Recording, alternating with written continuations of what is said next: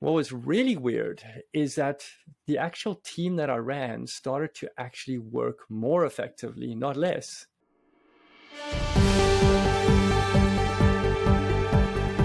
Welcome to the Data Leadership Lessons Podcast. I'm your host, Anthony J. Algmin. Data is everywhere in our businesses, and it takes leadership to make the most of it. We bring you the people, stories, and lessons to help you become a data leader.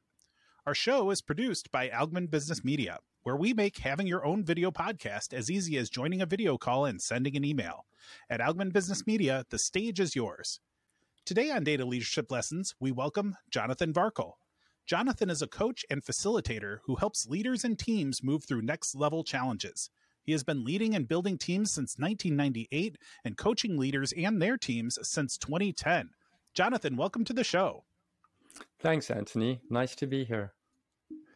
So, like we do with all our first time guests, why don't you take a moment and just tell the audience a little bit about uh, what you did in your career before you became a coach and, and facilitator, and how those experiences led you to doing what you do now? Okay, great. So, you know, um, a lot of what I did leading up to this involved a lot of work with data, funnily enough, not in a typical sense. I mean, my first five years out of university, I was a CPA and I worked with Ernst & Young as an accountant and an auditor. Lots of data, lots of work there, fairly basic. Um, realized it wasn't the thing I wanted to do. And I did what a lot of um, CPAs here do is you qualify and then you quit.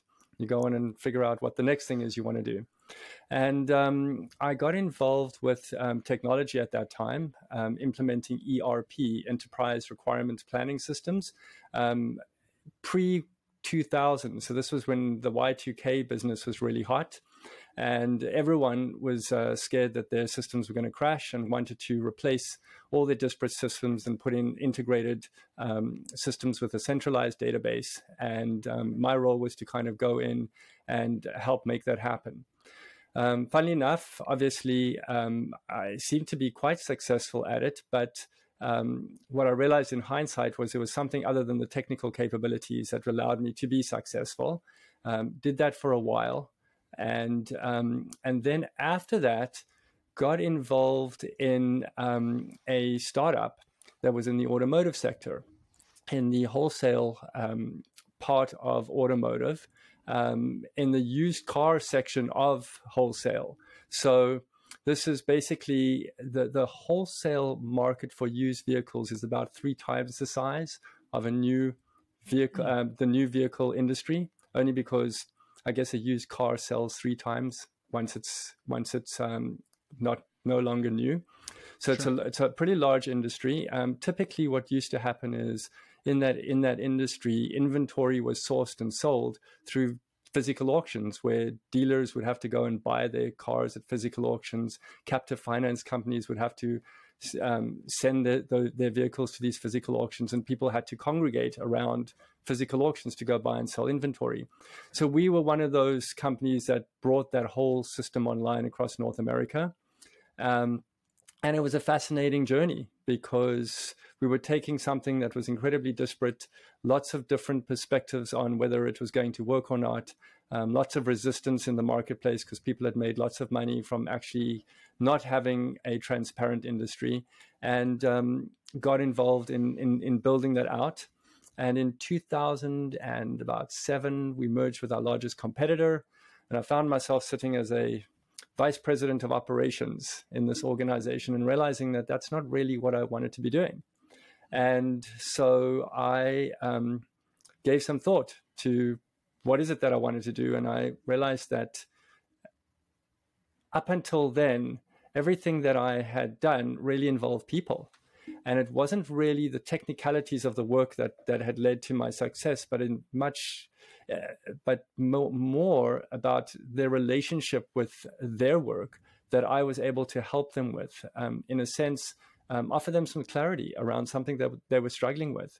And in that, um, allowed us to figure out next steps towards big challenges that we were having, um, no matter what it was. So that's what kind of led me into this journey of um, of coaching. Funnily enough, um, along the way through the accounting to the technology to the automotive, um, one of the interesting things is that I struggled a lot with, I would say, anxiety type issues that manifested themselves as um, firstly an inner ear disorder. So I would have a tremendous amount of vertigo.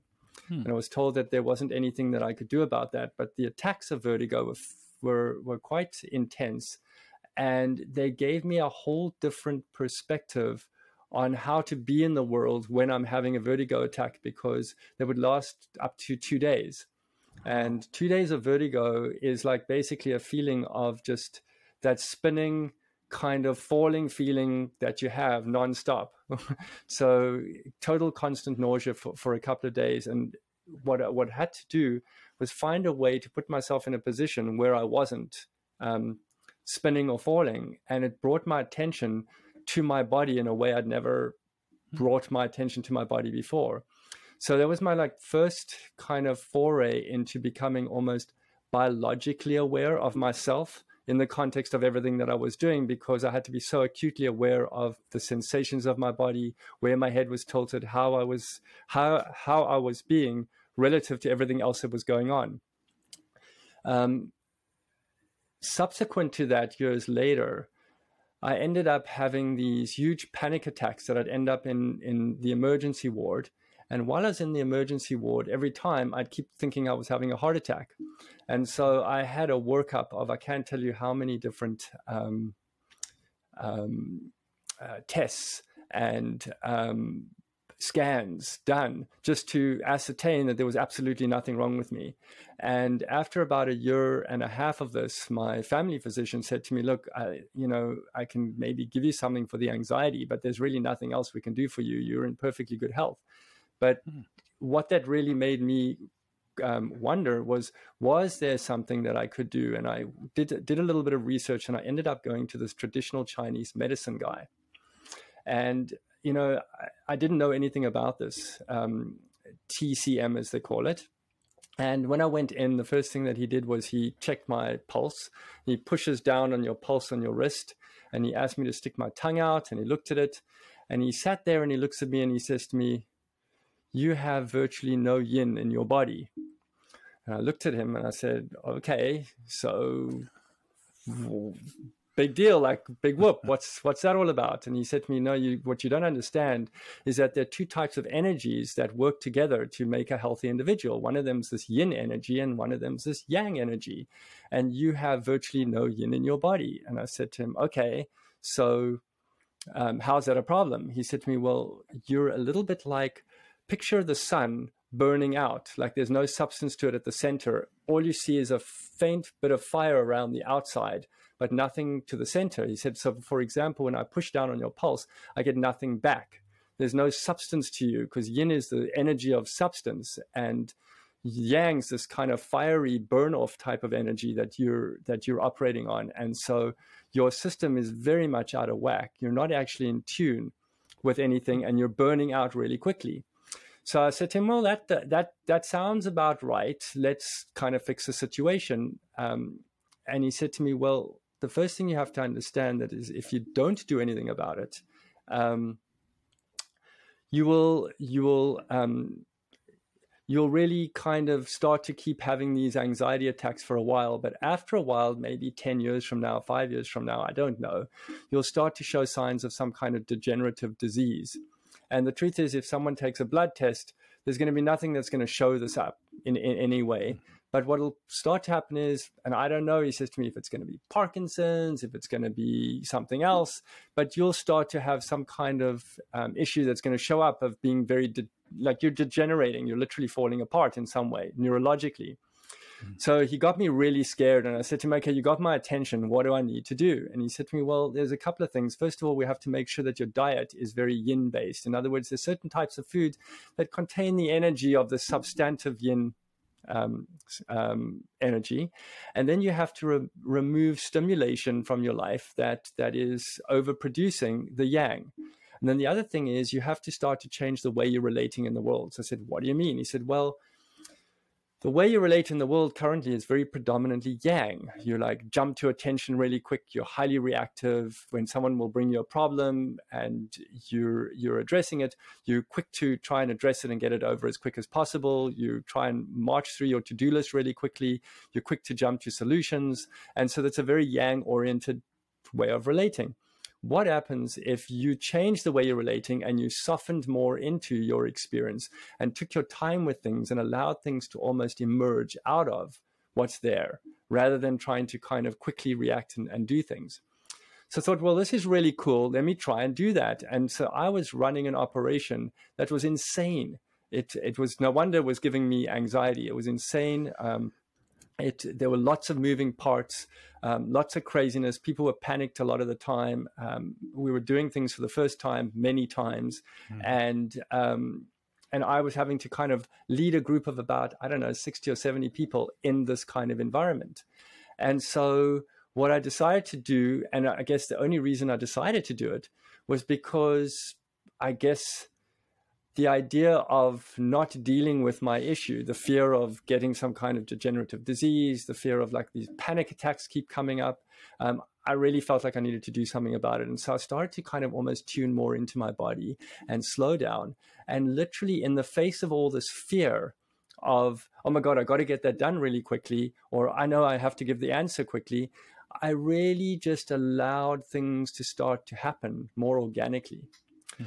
What was really weird is that the actual team that I ran started to actually work more effectively, not less. Um, people started to find their own solutions. I didn't have to tell them everything. I didn't have to, the burden of having to figure things out and quickly do things kind of dissipated.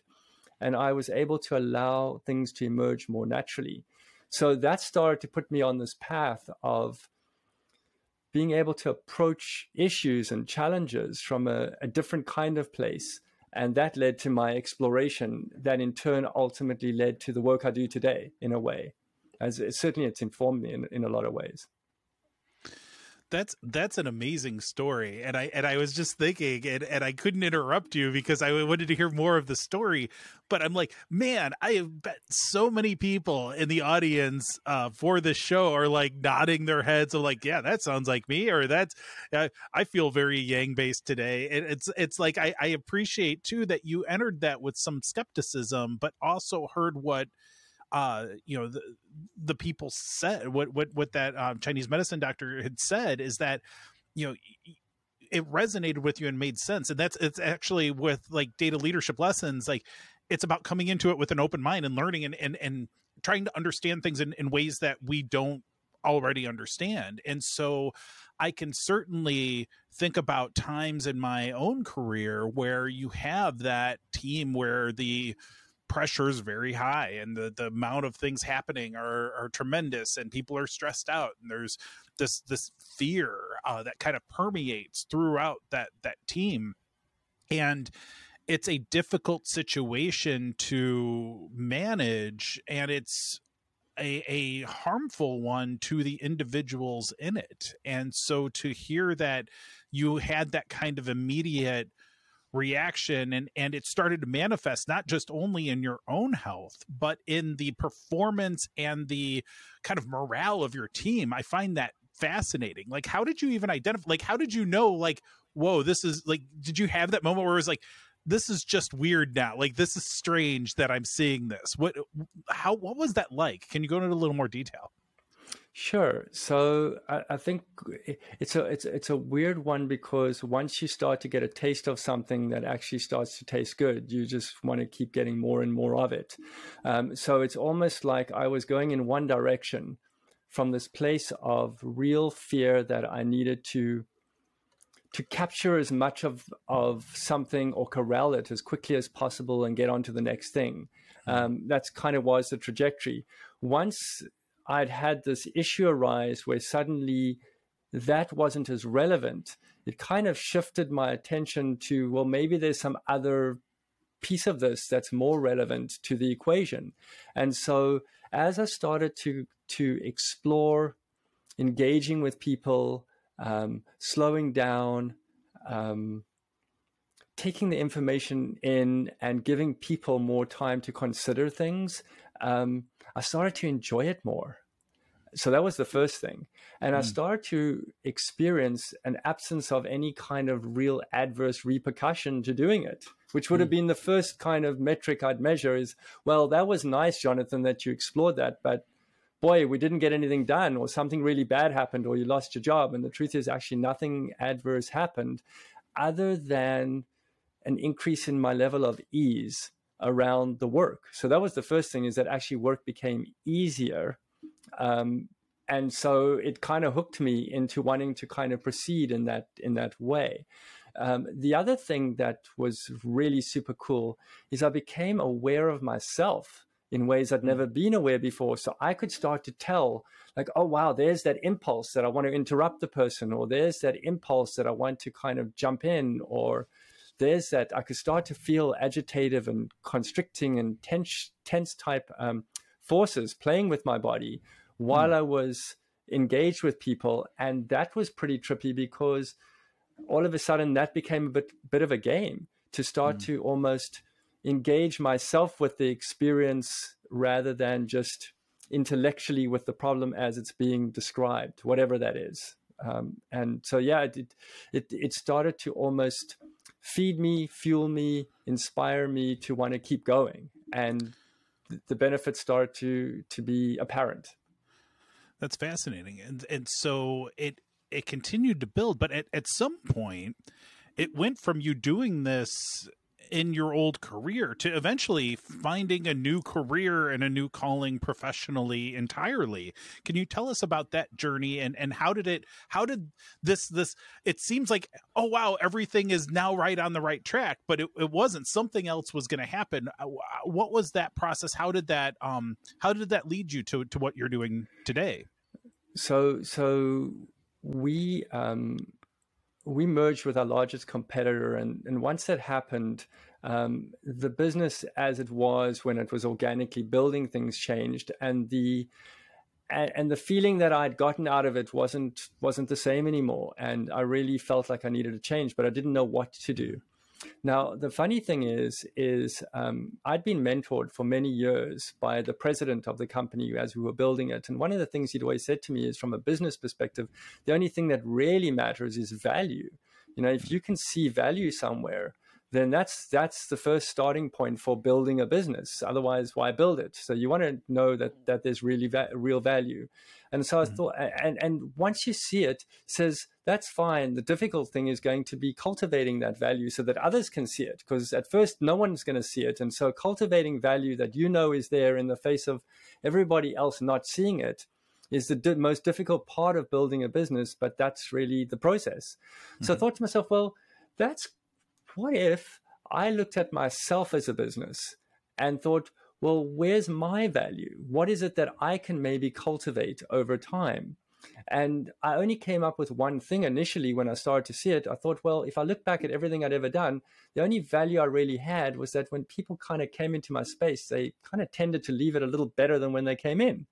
I thought, well, that's the only value I really bring. Why don't I just kind of cultivate that um, and see what happens. It's gotten good results so far in everything I've mm-hmm. done. What'll happen if I just spend time with other people in in a way that I'm learning how to to do that um, at the at this stage in, in, in the game. This is back in 2009. And so I um, I started to just do that. I started to engage with different people. I, you know, I left where I was and I started to just engage with different folks um, and speak to them about their businesses, about what they were doing, um, talk to them about the fact that I was exploring this, wasn't quite sure if that was going to work, but you know, mm-hmm. it was just something I was exploring. And over time, what started to happen was people would get a sense that I could help them with something, either them or the company that they were in, and the people that were reporting into them, or people that they knew. And slowly, people would refer me to someone who was having some kind of challenge or issue, and they would ask me to kind of spend time with them, help them discuss it, help them unpack it. And I was just in this experimental phase of seeing what I could do to do that. And, you know, looking back 10 years now, maybe more, since 2010 when I really started doing it. So it's like 11 years now. Um, man, I'm a very different person doing it now than I was 11 years ago. But the the the journey was really it was just a sense of like I want to find out what what I'm either made of or what my potential is or capacity to do this and how cool would it be if I could do it. I just didn't realize at first how difficult it would be to get people to actually to say actually what you do is even relevant to me or I didn't hmm. know how to articulate what I did um, in a way. Um, what I learned after a little bit of time, and people said, "Oh, well, this thing you're doing is really coaching." Um, it's not like I started out wanting to be a coach and said, "Well, I'd like to go get certified as a coach."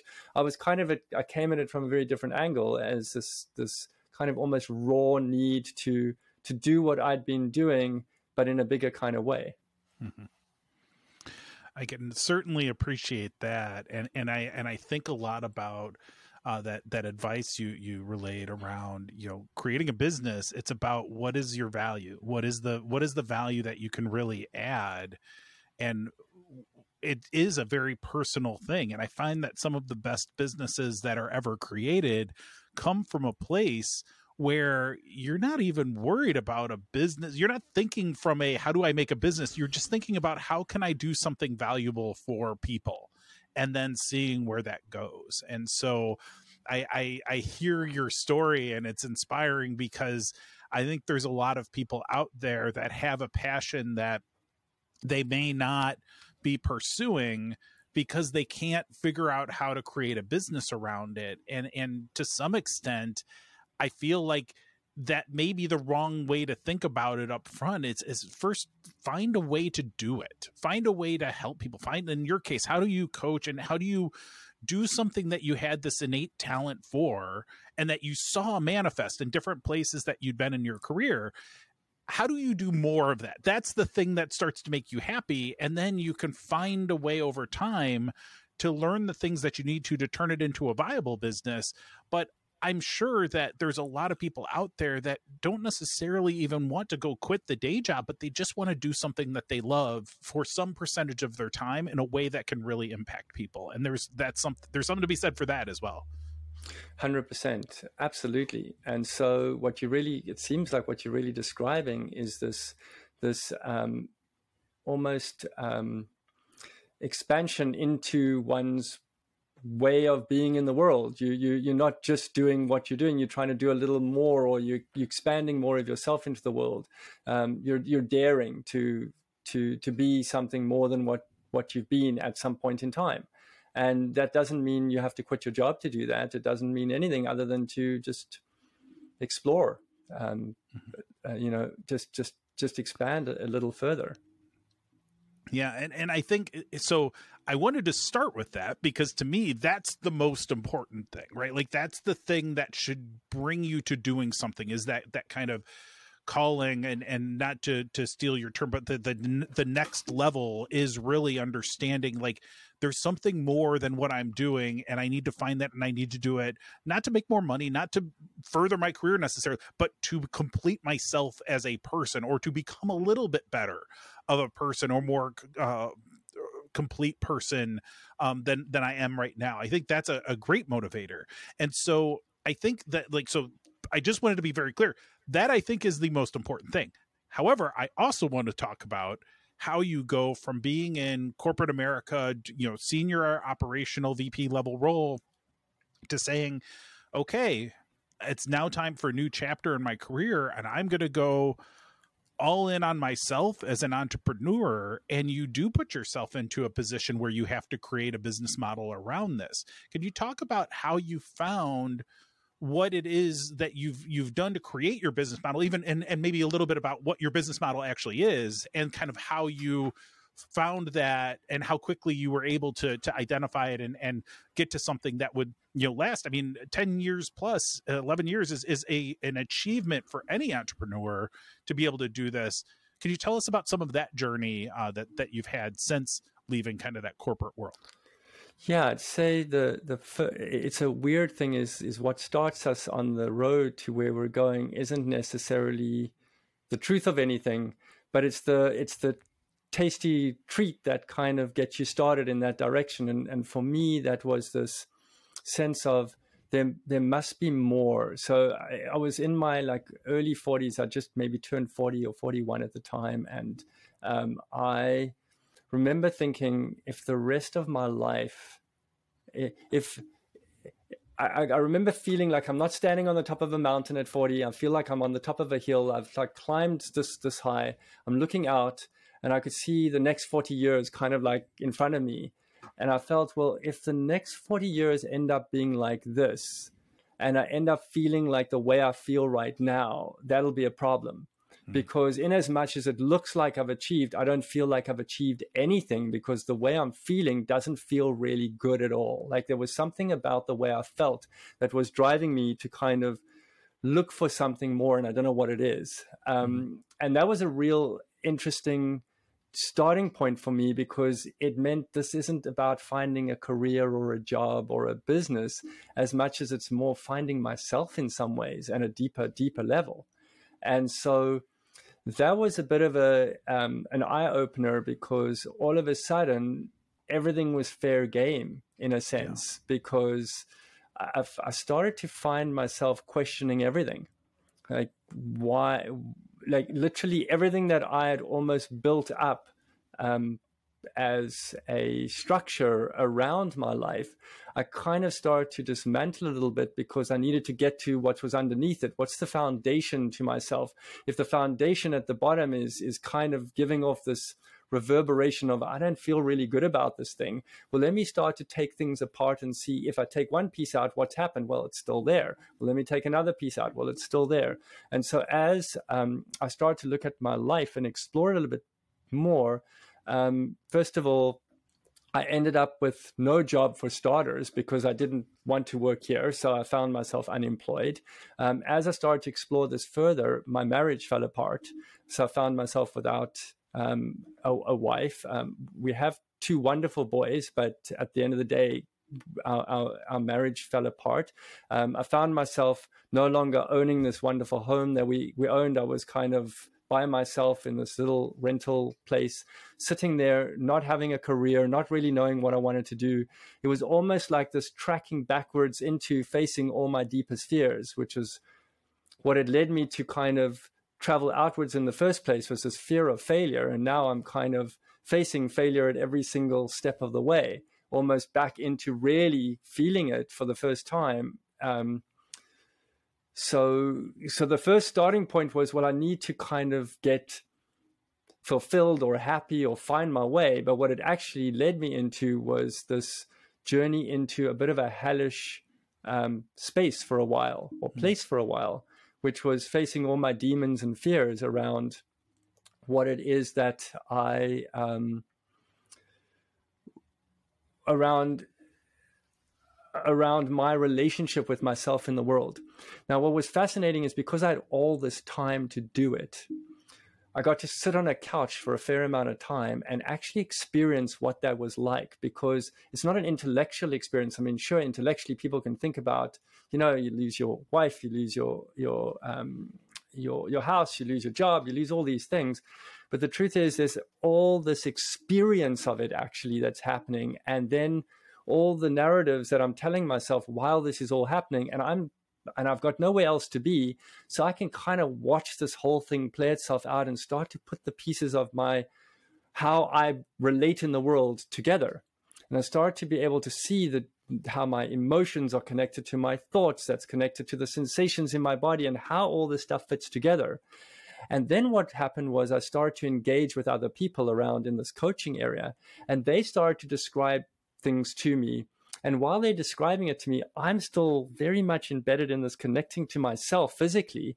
And so I'm starting to kind of almost physically play with the information they're giving me, relate to them, and explore in a very different kind of way because it's not like they're giving me an intellectual problem and I'm trying to help them solve it. They're giving me an intellectual problem and I'm grappling to be here right now just as a person. So I'm trying to integrate grappling to be here while meeting um, them with what they're going through. And it was incredibly informative in a way that you can't quite describe to people because my my brain, if I look back on it, was trying to synthesize so much information and integrate it all into um, to relating in a different kind of way. And I found that um, an incredibly torturous process, but it gave me insights and perspectives on my condition. I don't know the general human condition, but certainly my condition. And it led me to start to see if that was applicable to all these other people that were bringing me all their issues. And I started to see commonalities. And all of a sudden, a body of work started to emerge in the context of, wow, I can see the patterns to when people are up against it and are being challenged. It's the same stuff. People, we're just scared to face ourselves in the context of a challenge. So, next level up challenges, what they bring up is this huge fear of I'm not going to be good enough to to do that. I'm going to have to really push harder, or uh, I want to. It's almost like this this orientation to to um, to to get away from ourselves in order to achieve something, and then when we achieve it, we can then go, okay, now I can bring that in and I can add it to my badges of honor in a way that could kind of make me feel better or good about things. Mm-hmm. But being able to go into a challenge that's really when we're up against it and expand our thinking in a way where we're settling into the experience to see what else is here to kind of in a more holistic complete way address a bigger problem at a strategic level that was something people really struggled with. And i started to become more adept at helping them do that just because by virtue of the fact that i'd gone through this huge struggle yeah, eh, and so I, I think this this brings us to kind of what had originally brought us together to do this show, which was the um, you know you have a, a, a, significant amount of data experience in, in what you do and and you look at how data plays a role in, in what people are doing. Can you talk about some of the things that tie data into the work that you do as a coach and facilitator so, so everyone comes to me with a problem framed up in a particular kind of way. That doesn't matter what it is; it, may, it makes no difference. And and and that problem is framed up with data. The thing mm. is, is most of what people don't realize is that there are two pieces to the information that they're giving me. There's you'd call it the raw data that they're giving me, but there's also what I'd call this a whole lot of charge or or mm biological charge information that's coming with that. And when you mix that biological charge information along with the raw data, you create a fair amount of noise, and it's hard to parse out what's actually relevant and what's not. And so, most of the work I do is in is in being with the information that they're giving me to parse out the charge from the relevant data in that particular situation so that people can actually find the truth of the situation. Because when we're um, when we're supercharged by something or or struggling struggling with it our our systems are going to be um, are going to be um, operating in a way that um, it denies reality. So mm. what happens is is when people are up against it with a challenge, the way they're viewing things is very narrow. And so all the things that are actually relevant can't be seen because the emotional charge that they're experiencing is kind of forcing them to look at something in a very narrow fashion. And so the, the work I do is really engaging with people to examine the information that's there in a way that makes it tolerable for them to view things beyond where they're at. Um, so, so it could be as simple as um, someone having an issue around delegating. I mean, mm. it's not like they haven't been told 20 times they should delegate. It's not like they um, they don't know they should delegate. Um, but there's something that is stopping them from doing it. Chances are it's they're scared to, but that's not something that that comes up. And and and even if they're scared to, what does that mean for them in terms of um, learning how to or what to do? And so the when we tell people how to do something when they're not capable of doing it in that moment, the information is just lost on them. And so mm-hmm. the the work is in coming to a relationship with data where they can actually see it because most of the time they're not able to. And so a lot of the time I, I find um, in conversations with people, they often come to a moment where they go, huh, people have been telling me this for years. I've only just gotten it now. It's because finally they're actually getting the data because before the information was very noisy and they couldn't hmm. see it. So that's really the the the essence of, of what I do is help them see something that they're just they're just not able to see given the relationship that they have with the issue itself. Yeah there's a lot to unpack with that because it's it's people are inherently subjective they're inherently emotional and nothing is more important to any individual but themselves right? Like they, they are very tied to everything that's going on for them because that's them right? And so it becomes very difficult to without help get an objective perspective on it all um and and really understand beyond the emotion, beyond how it feels at that time, and realize in, in, in a greater context what what it is. And I, I had this realization not too long ago where i'm like there are years of my life where if you said what happened when you were 33 I would struggle to tell you what happened when I was 33 years old.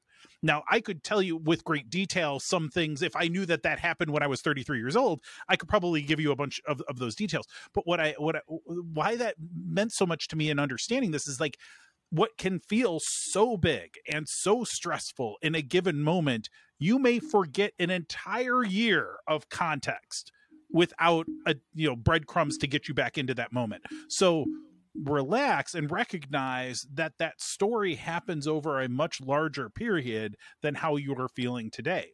Though, that said, with the day to day grind in some cases can feel overwhelming. If you look at the progress that you make, even over a month or two, you can make incredible strides, even though every day feels kind of like it felt yesterday. And so that's also a fascinating thing to think about. And I think that you know having someone who can help play back these kinds of ways of thinking and using the techniques that i'm sure that you have to give people ways of, of thinking about topics that are very familiar to them. It's not like you're going to tell them a new piece of data that they didn't already have, but what you're going to do is you're going to remove some of the noise that normally is all that they focus on or, or much of what they see and be able to dig into that next level of information underneath it all to to get to whatever they need to do next. And and so that's where i keep coming back to this next level and trying to understand how that pertains. I didn't even do it on purpose that time. It just kind of came out of my mouth and i'm like but that's that's it right? Like that's exactly what what you end up doing to help these folks. Yeah it's um it's an interesting process because ultimately i don't have any answers for them the information's all there already. The, or at least the, the, the real information in terms of the actual data that they need is all, all there already. And they're kind of a little in the way. And the challenge actually is in uh, helping them find a way to open up to what's actually here. And in, in many cases uh, it's mostly about um, being able to be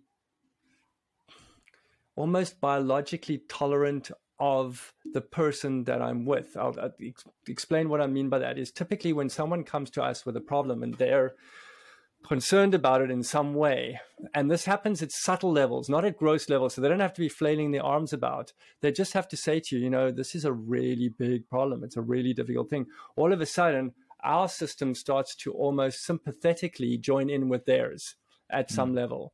Now, it works in the reverse so if I don't sympathetically join in with them, but I'm really with them, but not in the same way that they're with themselves, what happens is they can anchor into my presence with them in a way that then makes them feel a lot safer with their issue.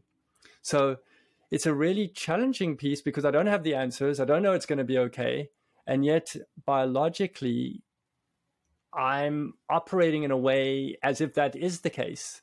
And so then what happens is they can almost settle in and have someone there who can then intellectually work through the issues logically, because that's my, my background. I can totally do that. Mm-hmm.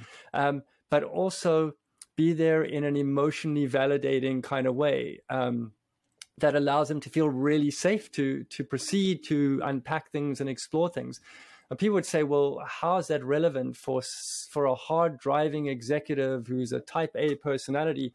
Why why would you need to make something safe for them when they've kind of are hard driving? What people don't realize is that the thing that they want more than anything else is behind the door they fear the most at some level, or at the very least, it's where they're up against something. And for them to expand into the next level of where they're looking to go, they need someone to be able to meet them where they're at fully, as opposed to be a yes person or a um, or, or, someone who's just going to be compliant or someone who's going to challenge them, but someone who's just going to be with them and really question and understand what they're going through because they're really there with them every step of the way is a very um, it's a very safe feeling. And all of a sudden it gives people um, an opportunity to expand their um, their lens a little and see the information in a completely different different way yeah, I, I, I think a lot about psychological safety as kind of one of those key things in building teams and and managing you know teams and organizations that's really important to to have in your team. It's one of the most important things to have as an employee to be productive is is that psychological safety that that knowledge that you can make a mistake and it can be okay and the people around you will will will support you and and be able to um you'll be resilient with you. And i think too as i've as i've gotten further in my career and had uh, higher and higher level positions and and have, and have colleagues that in similar roles and and even higher it's you realize like there's no point on that ladder where somebody has it all figured out. And if they do, they really don't.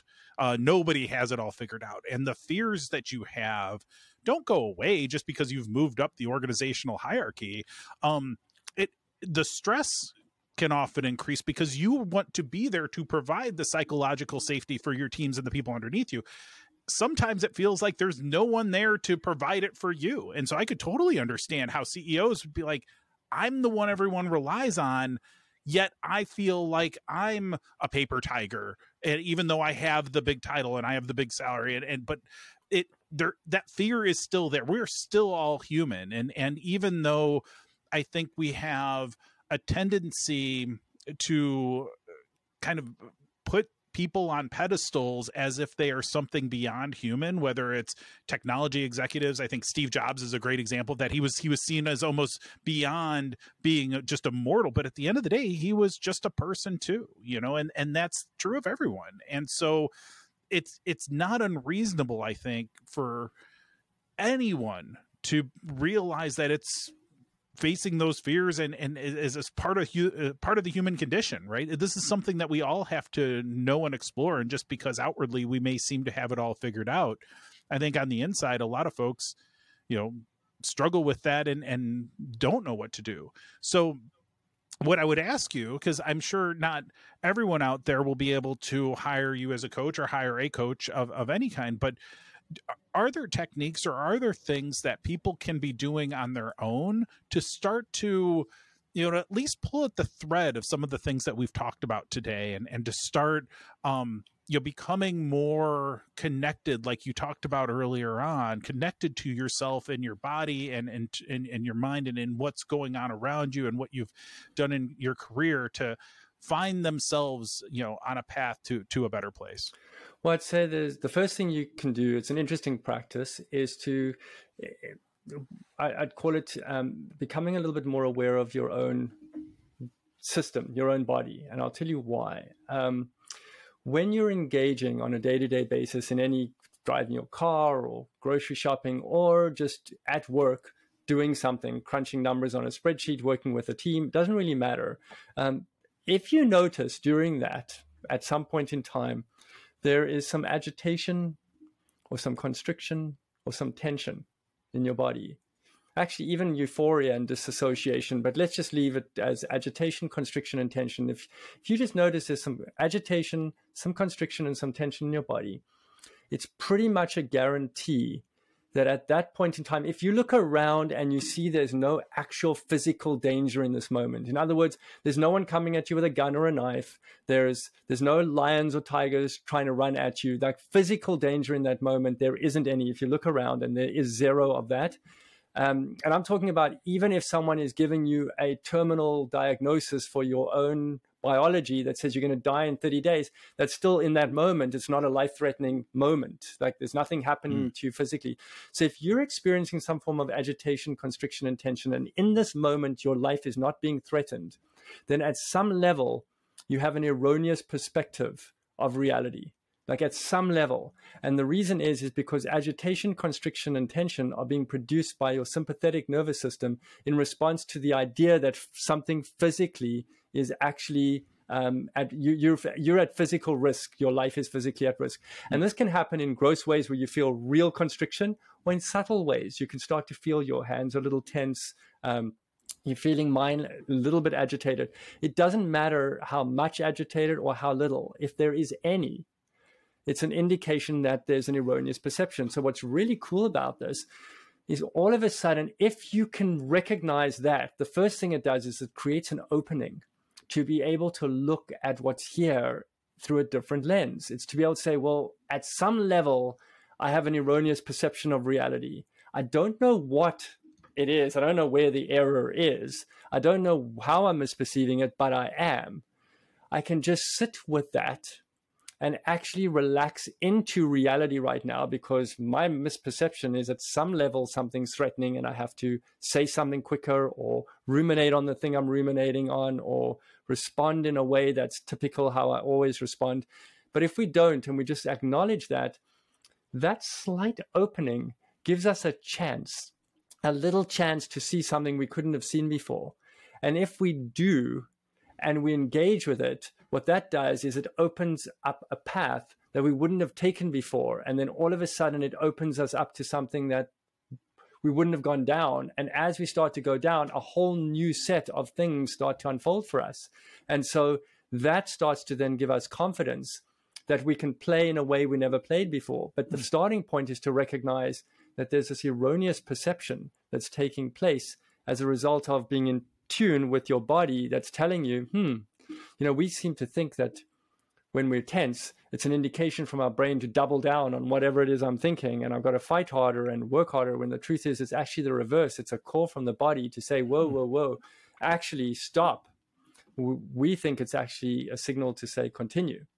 So that's that's the first thing that people can can start to do is become more a little tuned in to incorporate more of their body or their biology into the experience of what they're doing, um, because it has relevant information to share with us. That's that's amazing. I, I've never heard that before, and I am going to start thinking about that myself. And yeah, I that's that's fantastic. So, Jonathan, we are super out of time. I, I've really enjoyed this conversation. It's a fascinating departure from our normal content on data leadership lessons, but I hope for all of you out there, it's been a worthwhile one. And at least, like so many of our, our episodes, you know, gets you thinking about something in a different way than maybe you thought about it before. And, and I'd like to think that that uh, we were successful with that in this episode. So, Jonathan, again, thank you for for being on the show today.